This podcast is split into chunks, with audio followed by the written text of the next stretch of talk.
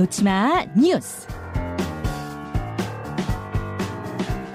놓치마 뉴스 강승희 씨 어서 오세요. 안녕하세요. 아 참 뉴스가 많은 아침 뭐 골라오셨어요? 하네다 공항 비행기 충돌 화재. 우리 관광객들도 많이 찾는 공항이죠. 일본의 하네다 공항에서 어제 큰 사고가 있었습니다. 비행기 두 대가 아, 한 대는 이륙, 한 대는 착륙 그런 거 그런 과정이었죠. 네. 그 과정에서 충돌했습니다. 네. 그리고 큰 불로 이어졌는데요. 네. 정확히 어제 도쿄 하네다 공항에서 오후 5시 40분쯤이었고요. 음. 우선 그 일본 항공 여객기는 착륙 과정이었습니다. 홋카이도를 출발해서 하네다 공항에 착륙하는 과정이었고요. 네. 그리고 활주로에 있던 일본 해상 보안청 항공기는 이륙을 준비하고 있었어요. 네. 이 비행기는 지진 구호 물품을 전달하기 위해서 이륙할 예정이었는데 예. 그런데 이 둘이 충돌을 하면서 곧바로 불이 번쩍하면서 일본 항공 여객기 전체로 불이 번지게 된 겁니다. 지금 저희가 영상을 보여드리고 있는데, 그러니까 순식간에 불이 큰 불이 붙었습니다. 그러니까 네. 살살 조금씩 커진 게 아니라 그냥 순식간에 꽝 하면서 네. 큰 불이 붙었는데 정말 불행 중 다행으로 저 여객기에 타고 있던 300여 명의 이 승객과 승무원들은 전원 무사히 탈출했다고요. 그렇습니다. 이게 거의 한 5분 만에 이뤄진 일이라고 하는데 네. 이 비행기가 탈출 10분 뒤에 거의 전체로 불이 붙어서 거의 폭발을 한 거거든요. 음. 정말 아찔했던 상황이고요. 내부에서는 또 승객들이 굉장히 또 좀 당황할 수밖에 없었죠. 시커먼 연기로 기내가 가득했고요. 그리고 왼편 그 엔진 쪽에 불이 붙은 것도 내부에서 보였고요. 예, 예. 겁에 질린 승객들이 빨리 내보내달라. 왜 문을 안 여냐. 이런 음. 소리를 치기도 했다고 합니다. 음, 음. 자, 그리고 다만 그 이륙 예정이었던 또 비행기가 있었잖아요. 네. 해상보안청 항공기에는 여섯 명이 타고 있었는데 여기서는 다섯 명이 숨졌고 한 명이 중상으로 파악이 됐습니다. 그러니까 지금 저 여객기는 굉장히 큰 여객기고 아마 네. 이, 이 여객, 이 항공기는 좀 작은 거였던 것 네. 같아요. 그러니까 이 작은 항공기 타고 있던 분들은 크게 다치고 돌아가시고 네, 그랬군요. 피해가 컸습니다.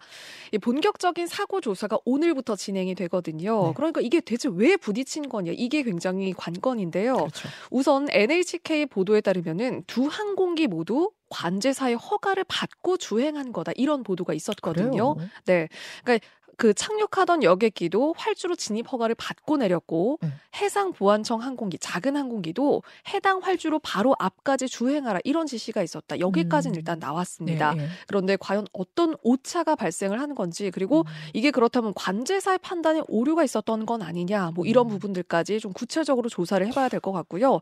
다만 뭐 악천후 같은 기상 상황이 안 좋은 건 아니었다고 합니다. 아니었어요. 아니었어요. 결국 그 하네다 공항이 어제부로 완전히 폐쇄가 됐고요. 네. 그리고 오늘 까지 영향이 좀 미칠 걸로 보여요. 음. 우리나라에서 하네다 공항을 오가는 그 항공편들도 모두 결항이 됐고 오늘 오전까지 이 결항도 당분간 이어질 예정입니다. 일본이 1월 1일에는 큰 지진이 발생하고 1월 2일에는 또 저런 항공기에 사고가 나고 네. 참좀 굉장히 뒤숭숭할 것 같습니다. 그렇습니다. 다음으로 가죠. 아내에게 성인 방송 강요했던 남편.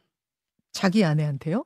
네. 성인 방송 강요했다고 찍으라고 강요했다고요? 이게 무슨 말입니까? 그렇습니다. 정말 믿기 힘든 일이 있었던 건데요.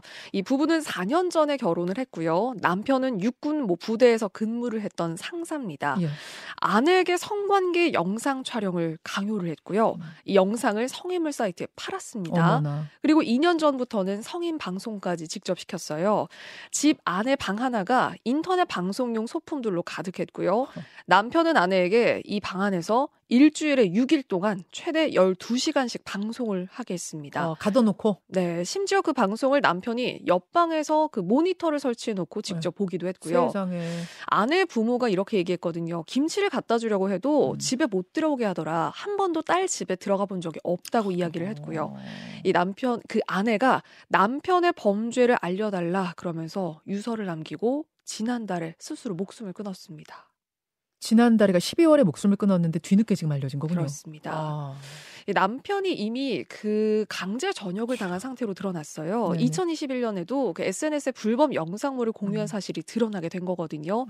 그리고 이 아내가 이혼을 요구했지만 들어주지 않았고요. 뭐 협박에 금전 요구했던 사실도 드러나는데 예. 결국은 우울증, 스트레스로 좀 안타까운 그런 선택을 한 걸로 보이고요. 이게 지금 자살을 한 거기 때문에 뭐 스- 스스 유- 유서를 남겨놓고 자살을 했기 때문에 바로 그냥 수사가 시작되진 않았을 텐데 가족들이 네. 이 여성의 가족들 친정집에서 이거는 문제가 있다라고 하면서 형사 고발을 한 거 고소를 한 거군요. 네, 지금 고발을 한 상태고 그래서 경찰도 주변인들을 좀 불러서 음. 수사에 지금 들어간 상태고요. 어, 온라인상에서도 아, 이 사람은 남편이 아니다, 정말 파렴치하다, 뭐 이런 분노들을 계속해서 쏟아내고 있습니다. 뭐 끔찍한 일까지 소개해 주셨어요. 강승희 씨 수고하셨습니다. 고맙습니다. 김현정의 뉴스쇼는 시청자 여러분의 참여를 기다립니다. 구독과 좋아요, 댓글 잊지 않으셨죠? 알림 설정을 해두시면 평일 아침 7시 20분 실시간 라이브도 참여하실 수 있습니다.